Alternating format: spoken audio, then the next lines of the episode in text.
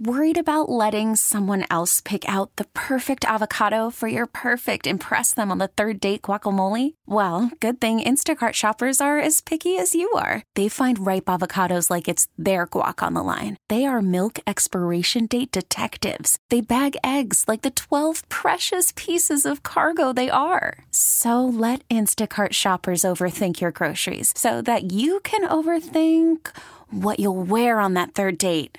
Download the Instacart app to get free delivery on your first three orders while supplies last. Minimum $10 per order, additional term supply. We really need new phones. T Mobile will cover the cost of four amazing new iPhone 15s, and each line is only $25 a month. New iPhone 15s? Only at T Mobile get four iPhone 15s on us and four lines for 25 bucks per line per month with eligible trade in when you switch. Minimum of four lines for $25 per line per month with auto pay discount using debit or bank account. $5 more per line without auto pay, plus taxes and fees. Phone fee at 24 monthly bill credits for all qualified customers. Contact us before canceling account to continue bill credits or credit stop and balance on required finance agreement due. $35 per line connection charge apply. Ctmobile.com. Thanks for tuning in to Let's Talk Portland, Entercom Radio Portland's weekly public affairs program. I'm Gary Bloxam. So many things are happening virtually right now. How many Zoom meetings have you had this week? Well, there's something else that's going virtual this year. It's Design Week Portland. Let's talk about it. On the show this time, I would like to welcome Zip Venata. Zip is a designer at Murmur Creative and Design Week Portland event organizer. And also on the show is Amanda Ives, donor and external relations manager at Raphael House. Welcome to Let's Talk Portland, ladies. Thanks for having us. Thank you, Gary. It's wonderful to be here. So, Zip, let's start with you. Portland Design Week. It's coming up. Yes. What is it? What's going on? Give me the 411. Okay, Design Week Portland, and it's actually built on the strength of independent events that are all conceived and hosted by Portland's creative community. So this year will be the eighth year of the event taking place, and it's a week long festival, and it starts on Monday, August 3rd. And this year is a little bit different because it's all going virtual. So, um, for some of you who don't know what Design Week Portland is, it's about unity and engagement in our creative community. There are multiple virtual events every day taking place, and they address different themes that span representation, civic engagement, design practice, and community. And on top of that, each of these events are either a festival event, festival event, meaning they only take place during the week of Design Week Portland, and then there are open houses, um, conversations, discussions, workshops, um, showcases. The list goes on. So they're all developed and hosted by independent agencies and creatives in our community, and they all have different levels of involvement, which is really awesome. If you are an introvert or an extrovert, there's something for you. Portland is an awfully creative town. So, I'm not surprised It we is. have Design Week Portland. Yes. And how long have you been involved, Zip? So I actually been going as a community member.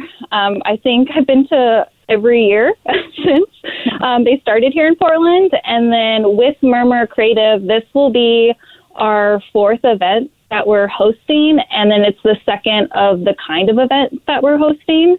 And so it's just really great to get involved with the community, meet my peers, um, see talented work, to learn. Um, it's very, very great opportunity for everybody.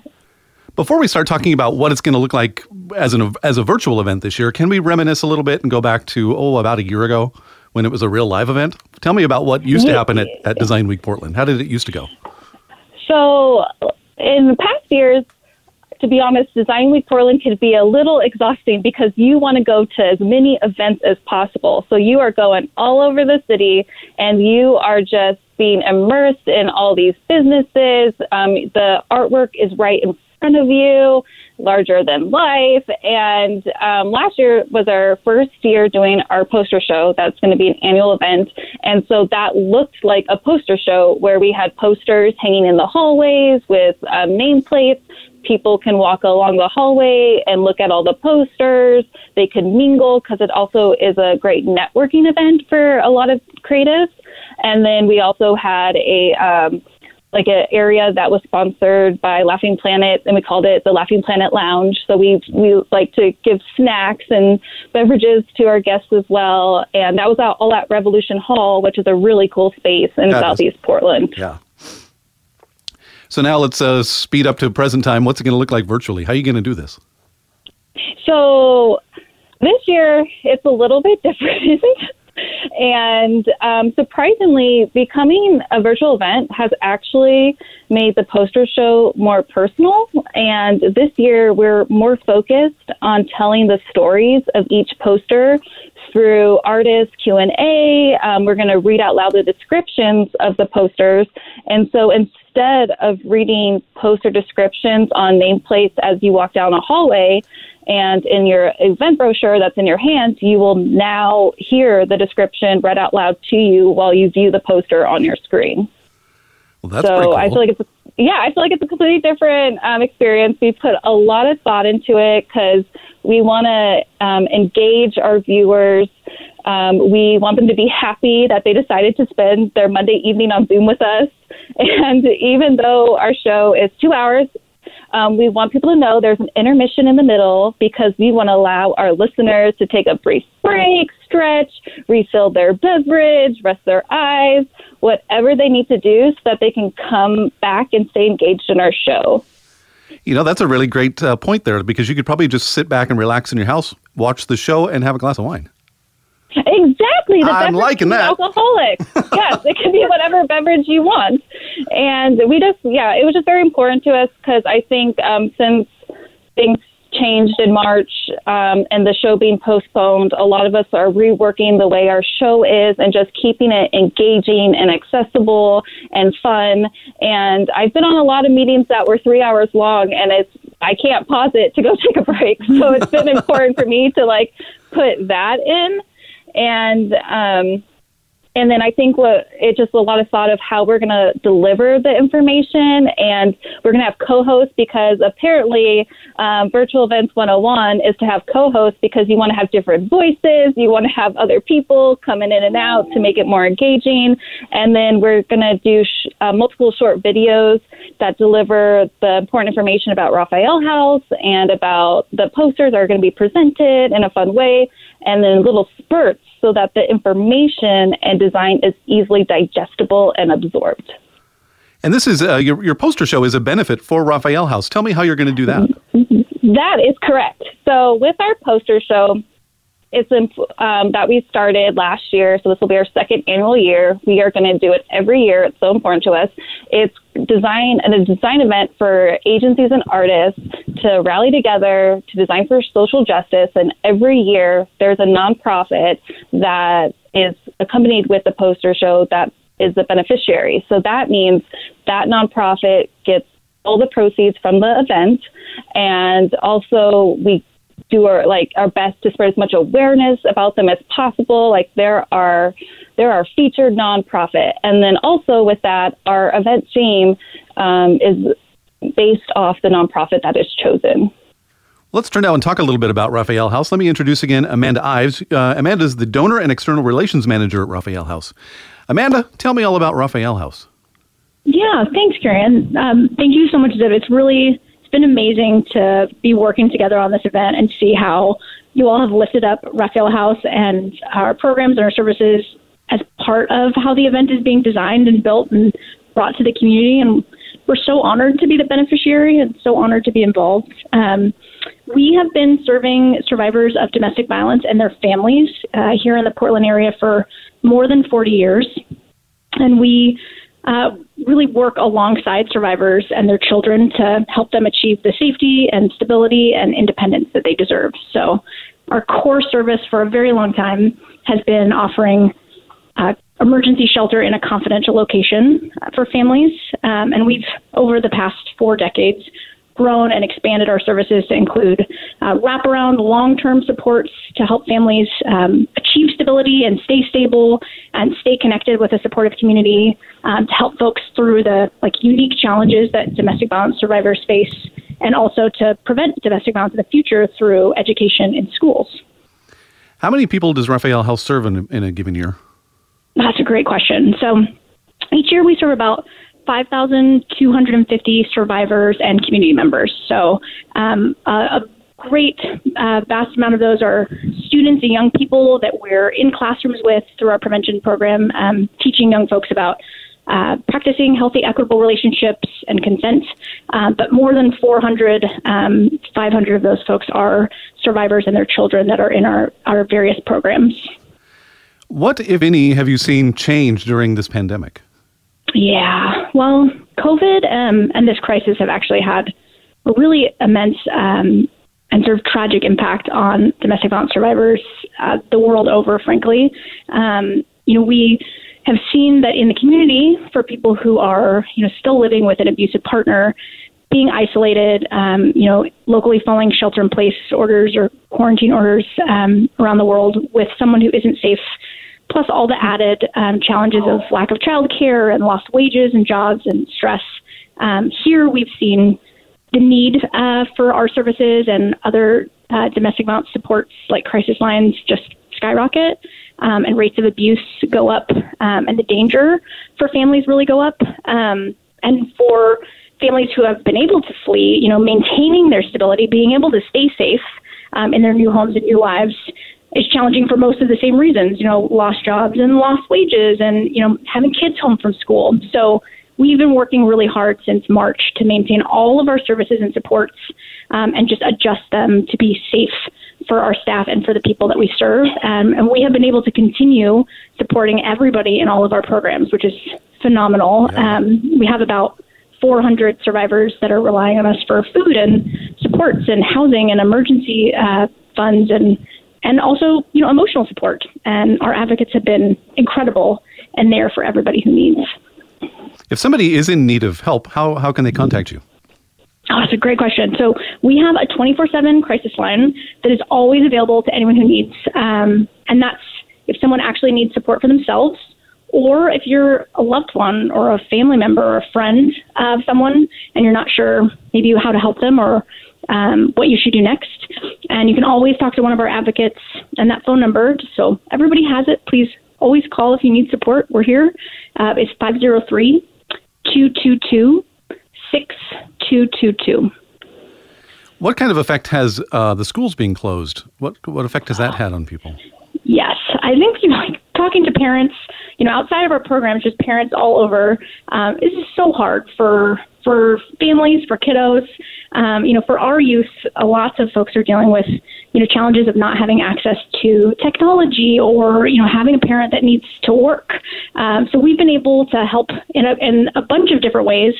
Uh, most of the, the folks that we serve at Raphael House are actually kids. More than 60% are kiddos. Um, and so having connecting people with um, computers and laptops, we've been able to distribute lots of Chromebooks, um, help people get connected to internet and navigate learning how to use Zoom and all these new resources. Um, and then we, our amazing family advocates, have been putting together activity kits for kids um, and delivering them along with the food and hygiene supplies and produce and all the other resources that we bring out to uh, survivors in the community so that kids have what they need to keep learning and growing and also just staying engaged and active. It's been pretty remarkable how much we have realized how much we rely on access to the internet. Yeah. And yeah. when you realize that not everybody has the same access, that's yes. so that's wonderful that you are providing that. Yeah, thanks. Yeah, it's it's you know just as a reminder of some of the privileges and things that we take for granted, and how much um, you know also just those connections to the outside world um, as we've all been more isolated are so important, um, and that's why we've switched. We have uh, three of our support groups are now um, Zoom support groups, so survivors can still connect with each other and staff. Um, we're should see our phone bill for the last couple of months. Our advocates have all been on the phone constantly, um, supporting people if they don't have internet access, so at least they have that human to human connection at all times when they need us. Yeah. And you said a little bit ago that uh, that Raphael House has been around for about 40 years, and I think I read in your bio, yeah. Amanda, that you've been with the organization for about nine years. Yeah, what kind yeah. of changes have you seen? Oh, that's um, really fun to think about, actually. Uh, lots of exciting growth. Um, our ongoing supportive services um, what we call our advocacy center, which is like a community center for the survivors that we serve. Uh, tons of resources um, and activities in the, the uh, top floor of our building, right above shelter. So for families who are staying with us and living with us, they just walk right upstairs and pre-COVID times could take part in yoga and movie nights and family meals and support groups and um, you know economic classes and um, workshops, all sorts of fun things. Uh, and then after they leave and move into housing, they can come back and access those same supports for as long as they need. Um, that has all gone virtual recently, of course. Um, but those programs have grown exponentially, and that community of survivors um, has also grown exponentially. And now we have families who have been connected to Raphael House for years, kiddos who've grown up and are now coming back to volunteer with us, participants um, and survivors who have become, you know, leaders in these groups or have become staff members at Raphael House. So we're seeing this incredible growth of people from, you know, truly moving from crisis to um, like the most stable you could ever imagine and really leading the lives that they want and getting to actually see that happen with the families that we work with and are connected with is incredible and such a gift and also just um, an amazing tribute to the programs and the success of those. Yeah, incredible to say the very least. That's amazing. Yeah, yeah. So Raphael House is a nonprofit. So where do you get your money and how can people help support you? Yeah, appreciate you asking that. Uh, we get a lot of support from the community. So um, a little more than 40% of our budget comes directly from individuals and businesses and foundations um, that support us. Um, and so, frankly, you know, an event like this, um, Agencies of Change poster show, um, community donations, they are truly, you know, what make our work possible. And every dollar really does count. Um, we get to see that in real time. So anyone is able to, you know, go online um, and make a donation to Raphael House. There's a, a direct link from the Agencies of Change poster show uh, website to get right to our giving page. Uh, you can also go to raphaelhouse.com um, and just look up in the top right corner, and there's an immediate uh, donate button right up there. Um, and just to give folks kind of a sense of when we say, you know, every dollar counts, really mean it. Um, you know, twenty dollars would gas our van for a week, so that our advocates can be out delivering food and hygiene supplies to survivors. Um, Fifty dollars feeds about five families uh, for a week with fresh food and produce, um, and hundred dollars is enough to fund you know 24 hours of safe shelter and wraparound support for a survivor their, or their child in our emergency shelter. So that's one of the the best ways to help us. And as we're looking ahead, you know, through this COVID time and beyond, um, we are we're just going to need the community support more than ever to keep helping families stay stable and safe. And what does it mean to have such support coming from Portland Design Week or Design Week Portland rather? we're keep really correcting honored. myself. it's it is an incredible, incredible community, um, and seeing the you know what Zip and the team have have done in putting together this beautiful event and and also engaging our community um, and our work in a really authentic way is just phenomenal, and we're we're just excited to be a part of this really important and beloved and fun institution of Portland. To be honest. Let me once again introduce Zip Aw. Banana. Zip Zip is the design is a designer at Murmur Creative, right? Do I have that yes, correct? I'm a senior designer. Woo! I want to hear more, a little bit more about Murmur Creative, but you're also Design Week Portland event organizer, and you're doing the second year of the of the now famous poster show. well, I'm a I'm an event organizer for my event for Design Week Portland, but there's a lot of great people that really contribute to the whole Design Week Portland as a whole. Um, just to, just so you know, and You've got a lot of help. want to make sure. That's good. I want everyone to get their credit. um, yeah, so I've been with Murmur for um, let's see, seven years, and yeah, and I was actually really fortunate to get the job right out of college. I my last class was um, a internship class, and so you just work on your portfolio and you just practice interviews and meet with different agencies who are looking for an internship. And so I had my portfolio sent out to a few agencies, and Andrew Bolton, my boss at Murmur Creative, saw my portfolio and liked the work that I did and had me come in for an interview. And then I um, was an intern for a few months, and then I got hired on um, afterwards. So I'm very fortunate to have a job right out of college, and I owe it all to PSU. So, yeah. Love it. That's fantastic, Zip. That is great Yeah, because I- that doesn't happen very often. Getting a job right out of college, you usually have to pay your dues Um, for a little bit. Yeah, I'm, yeah, I'm pretty sure that doesn't happen. I'm very grateful. I just want everyone to know I'm so grateful. So, did you were you part of the uh, poster show last year? yes, I um, um, was one of the coordinators for the show last year. So this will be my second year. And it's funny because last year we're like, oh, the first year is the hardest, you know, just getting everything, you know, lined up, the routine. So then next year it's going to be way easier because we're just going to copy and paste. Like basically, this is the event time, this is the order of events, this is our timeline. And then this year it got postponed till August, and then um, it's all virtual. So it's been pretty fun, and I just I love it so much, and I love the thought process that's going into it, and just like kind of the creative. Um, thinking you have to do to transform this event, and it's so rewarding that it's so worth it, and I love it, and um, I'm so lucky that I get to be an Agencies of Change um, coordinator and have that be part of my job as Murmur Creative. So, it's Design Week Portland. Can you tell me about some of the other events that are happening out throughout the week? Yes, I actually pulled an event from each of the main themes that I said earlier. Can I tell you what a, an example of an event in each category? Absolutely, Okay. yes. So, um, first, there's representation, and an example of that event will be Outlet's 5x5 print show. So, they're actually doing a print show this year, too, and it's going to be their first ever.